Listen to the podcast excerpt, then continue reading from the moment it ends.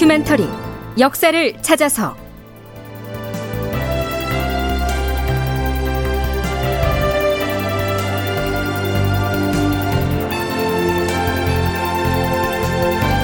제 981편 대마도에서 화친을 제의해 왔으나 극본 이상락 연출 최홍준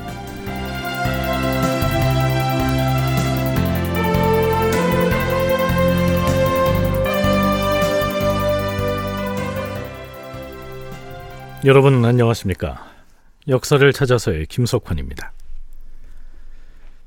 임진왜란이 끝나고 나서 한 달여가 지난 1598년 12월 하순이 되자 조선 조정에서 갑자기 대마도 문제가 화두로 등장합니다. 선조가 먼저 대마도에 정탐병을 보내야 한다 이렇게 운을 뗐고요. 그와 때맞춰서 전라도 관찰사 황신은 상소를 올려서 아예 대마도를 정벌해야 한다고 분위기를 띄웁니다.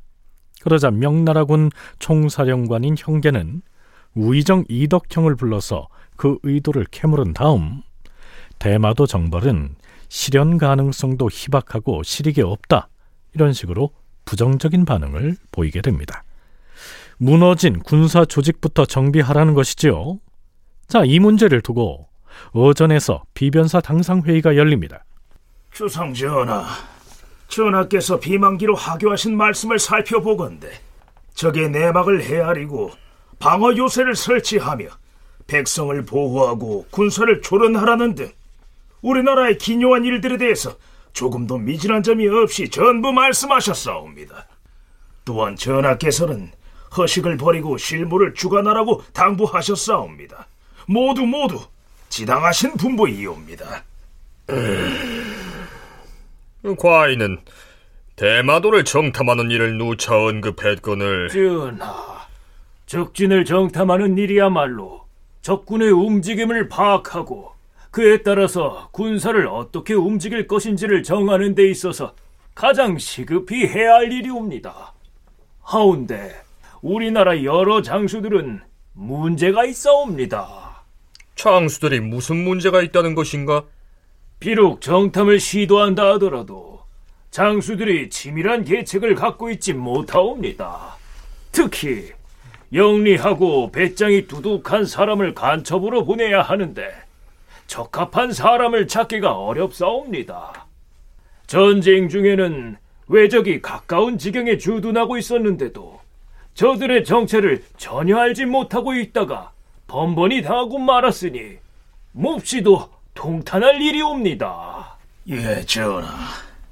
지금 적들이 물러가기는 하였으나 대마도에서 떠나갔는지 거기 머물러 있는지조차 아직 알 길이 없으니 매우 우려되옵니다.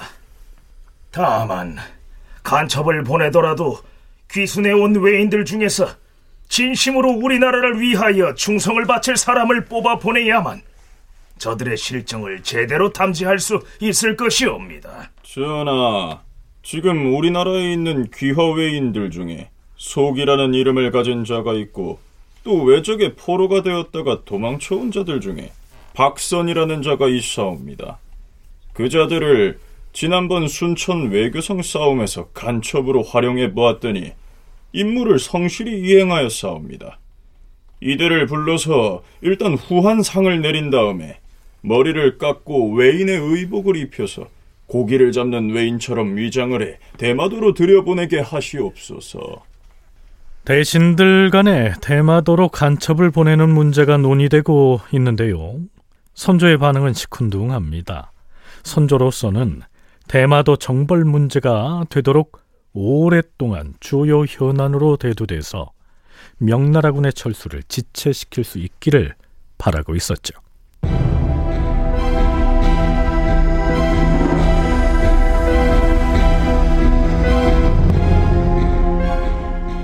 자, 그런데요. 조선 조정에서 대마도를 정탐하는 문제를 논의하는 과정에서 이런 얘기가 나왔다는 사실을 유념할 필요가 있습니다. 주상 전하, 일전에 전하께서 전쟁 중에 투항을 해서 이미 우리나라 사람으로 살고 있는 외인들 중 몇몇에게 후원상을 내리고 그자들을 대마도에 들여보내서 정탐하는 문제를 논의하도록 하라는 말씀을 내리셨사옵니다.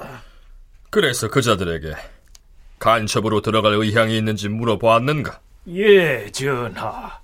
소은대라는 이름을 가진 자를 비롯하여 몇 사람을 은밀히 불러 물어보았는데 그들이 말하기를 조선으로부터 은덕을 입었으니 죽음으로써 보답하겠다. 이렇게 대답하여 싸웁니다. 그자들은 대마도뿐만 아니라 본토와 가까운 섬인 일기도든 낭고도든 어디라도 갔다 올 수 있다고 하였사옵니다. 만일 대마도 사람을 몰래 납포해서 데려온다면 그곳 사정을 자세히 물어볼 수도 있을 것이옵니다. 헌데 대마도에 외인을 납치해오는 일이 어디 쉽겠는가? 전하, 대마도의 도주인 병조신이란 자가 아직 살아있다면 우리나라와 우호 관계를 맺기를 절실히 희망하고 있을 것이옵니다. 만일 간첩들에게 중국 장수의 서찰 한 통을 갖고 가게 해서 유인을 한다면 반드시 사신을 우리나라에 보내올 것이옵니다. 그때 그 사신을 생포하면 될 것이옵니다. 일단 이러한 계책을 중국의 군문에게 알려야 할 것이옵니다. 아랜대로 하라. 그러나 귀화한 외인을 간첩으로 보내서 정탐하는 일은 신중히 하지 않으면 안 될 것이다. 혹시라도 그들에게 매수된다면 도리어 우리에게 큰 화단을 끼치게 될 것이다.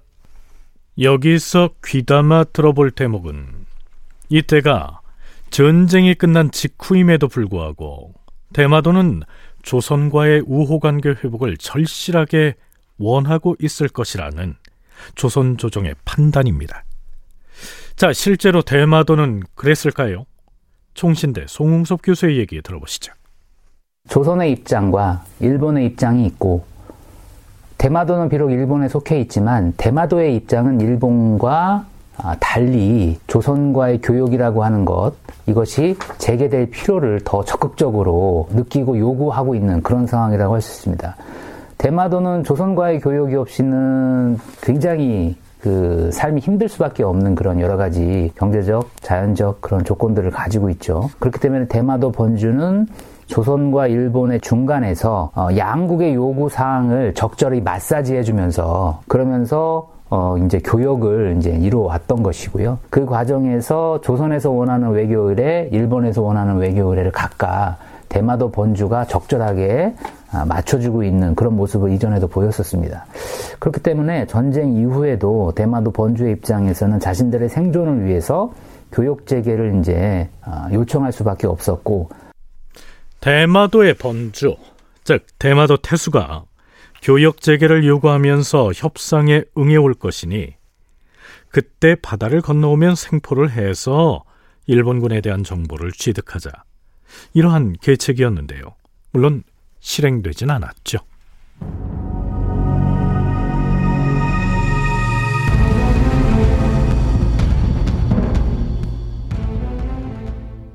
자, 전쟁이 끝난 직후에는 대마도에 첩자를 보내서 정탐하는 계획을 두고 이런저런 논의를 했었지요.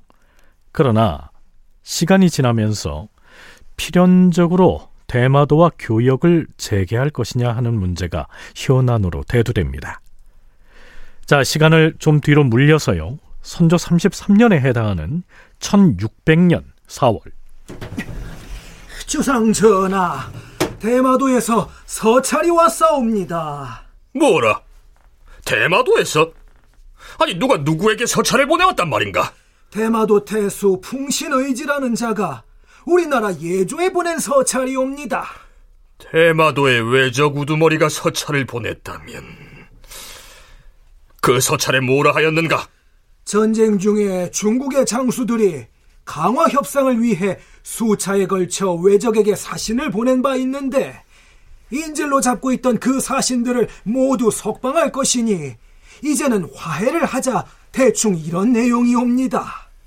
참고로 일본의 왕이 조선에 보낸 문서라면 당연히 국왕인 선조를 수신인으로 하였겠으나 대마도 태소의 상대는 국왕이 아니었기 때문에요. 수신자가 조선국 예조 대인 하파 이렇게 되어 있습니다. 예조 판서죠.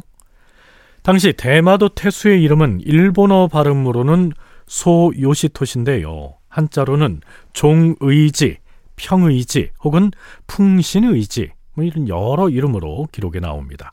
다 같은 사람입니다.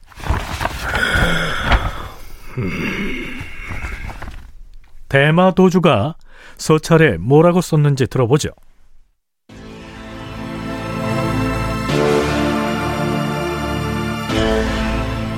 일본국 대마주의 태수가 조선국의 예조대인 합학계 삼가 아뢰입니다.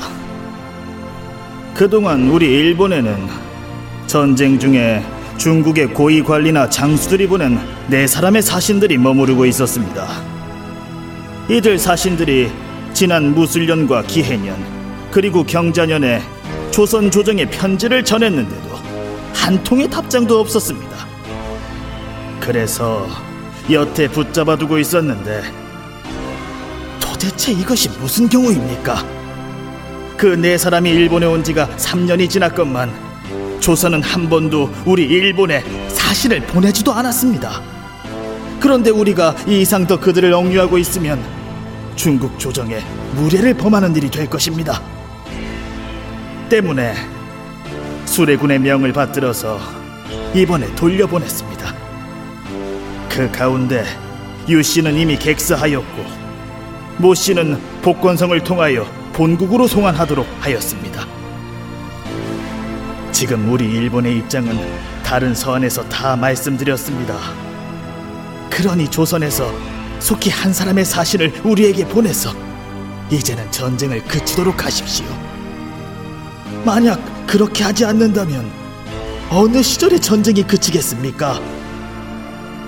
지금 우리나라는 귀국과 서로 화해하는 것. 그 한 가지 외에는 다른 소망이 없습니다. 이것은 또한 우리 태압의 유언이기도 하니 의심은 하지 마십시오. 대마도 태수가 보낸 서찰입니다. 그는 이 서찰에서 다만 대마도만의 입장을 말하지 않고 일본 정부를 대표하는 것처럼 얘기하고 있습니다. 보충 설명하자면 이런 얘기죠. 전쟁이 진행 중일 때 명나라의 장소들은 일본과 화친 협상을 하기 위해서 4명의 사신을 보냈었다. 그러나 화친의 당사자인 조선에서는 한 번도 사신을 보내지 않았다. 그래서 일본에서는 그 4명의 중국 사신들을 억류하였다.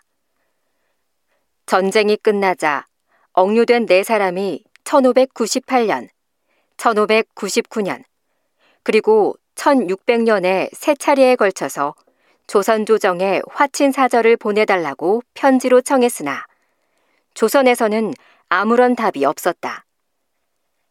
그럼에도 불구하고 일본은 풍신수길의 후계자인 아들 풍신수레의 명령을 받들어서 억류한 사신들을 석방하기로 했다. 그 중 한 사람은 기다리다 지쳐서 죽고 말았고 나머지는 배에 태워서 본국인 명나라에 돌려보냈다. 그러니 이제 조선에서 일본에 사신을 보내서 화친 협상을 하고 전쟁을 끝내자. 이것은 죽은 풍신수길의 유언이기도 하다. 빈말이 아니니 믿어달라. 뭐 이런 얘기입니다. 대마도 태수가 말하자면 조선과 일본의 국교 정상화를 요청한 셈인데요. 그렇다면 조선에선 이걸 어떻게 받아들였을까요? 서강대 계승범 교수의 분석은 이렇습니다. 다시 일본과 요새 말로 말하면 국교 정상화를 안 할 수는 없는데 언제 어떤 방식으로 할 것이냐가 문제죠. 당시 조선 선조를 포함해서 조선 조정의 그 지배층들이 갖고 있던 그 대마도에 대한 이중 심리가 있는데요. 하나는 뭐냐 하면은 이번 기회에 완전히 대마도하고 절교하자. 당연히 그런 심리가 나올 수가 있죠. 저놈이 우리 우리가 그동안 우리가 먹여줬는데 뒤통수를 쳤네. 너하고는 끝이야. 그런 심리가 하나 있고요. 또 하나는 뭐냐 하면은 대마도와의 관계를 끊는다는 거는 일본과의 관계를 끊는다는 거고 그러면은 예전에 뭐 삼포회란 다 마찬가지가 일본은 자꾸 우리나라한테 와서 자꾸 교육을 하자 그러는데 우리가 이제 화가 난다고 끊는단 말입니다. 끊어버리면 또 두 번째 심리는 뭐냐 하면은 그러면 쟤네가 또 쳐들어오지 않을까. 두 가지 이중 심리가 동시에 존재하고 있는 거죠. 아직 철수하고 있지 않은 명나라군 측에서 대마도 태수의 이 서찰 내용을 어떻게 받아들였겠느냐. 이 점도 살펴봐야 할 대목이죠.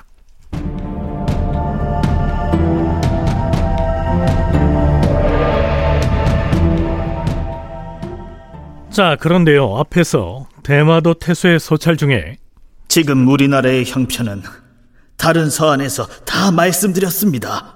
이런 부분이 있었지요. 그 다른 서한이란 어떤 문건일까요?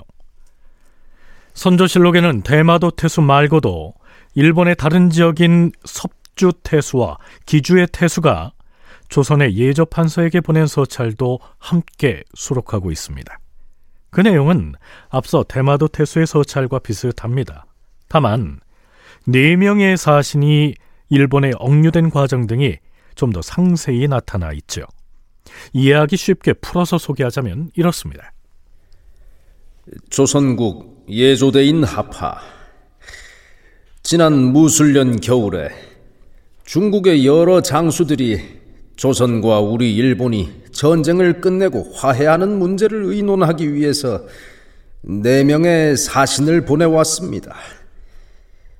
그 사신들은 모씨, 유씨, 진씨, 왕씨 등의 성을 가진 사람들이었습니다. 그래서 우리는 장차 화친 협상이 이루어지리라 여기고서 바다를 건너 군대를 철수시켰던 것입니다. 그런데 그 네 명의 사신이 우리 일본에 머물면서 올해까지 3년이 되도록 기다렸는데도 조선에서는 화친을 논의할 한 명의 사신도 보내오지 않았습니다. 그 사이에 유씨 성을 가진 사신은 고향을 그리워하다가 객사하고 말았습니다. 자칫하다가는 중국이 그 책임을 우리에게 물을 것 같아서 네, 이상은 섭주 태수의 서찰 내용입니다. 그래서 모두 돌려보내기로 했다는 얘기지요. 자, 그럼 조선에서도 뭐라고 답서를 보내야 했을 텐데요. 그 문제로 다시 의전회의가 열립니다. 전하, 외적은 우리에게 원수와 같은 존재이옵니다. 하오나 그들이 서찰을 보내왔는데도 우리가 답서를 보내지 않는다면 그들의 화를 돋우게 될 것이옵니다. 그럴 필요는 없을 것으로 사료되옵니다. 그렇사옵니다. 또한 답서를 보내더라도 너무 거칠고 심한 말을 써서 보낸다면 개 돼지 같은 그들의 분노만 가중시킬 것이옵니다. 그러면 어떤 내용으로 답서를 써야 한다는 것인가? 이렇게 쓰는 것이 좋겠사옵니다. 조선과 일본 두 나라는 그동안 각각 영토를 지켜오면서 200년 동안이나 조그만 국경 분쟁조차 없었다. 그런데 너희들이 하루아침에 까닭없이 군사를 일으켜 침략함으로써 우리나라의 종묘 사직이 폐허가 되고 백성들이 무수히 사륙을 당하였다. 이것은 진실로 너희들이 우리를 배신한 것이니 그 잘잘못이 누구에게 있는지는 분명하다. 너희들은 화해를 청하고 있으나 중국에서 여러 장수들이 군사를 거느리고 우리나라에 와서 주둔한 지가 언 8년이나 되었다. 따라서 작은 일이든 큰 일이든 할 것 없이 우리는 중국 황제의 처치에 따를 뿐 감히 우리나라 마음대로 할 수가 없는 일이니 명나라의 명령이 없어 당장은 화친제의를 받아들일 수가 없다. 이런 얘기입니다. 다큐멘터리 역사를 찾아서 오늘은 여기까지입니다.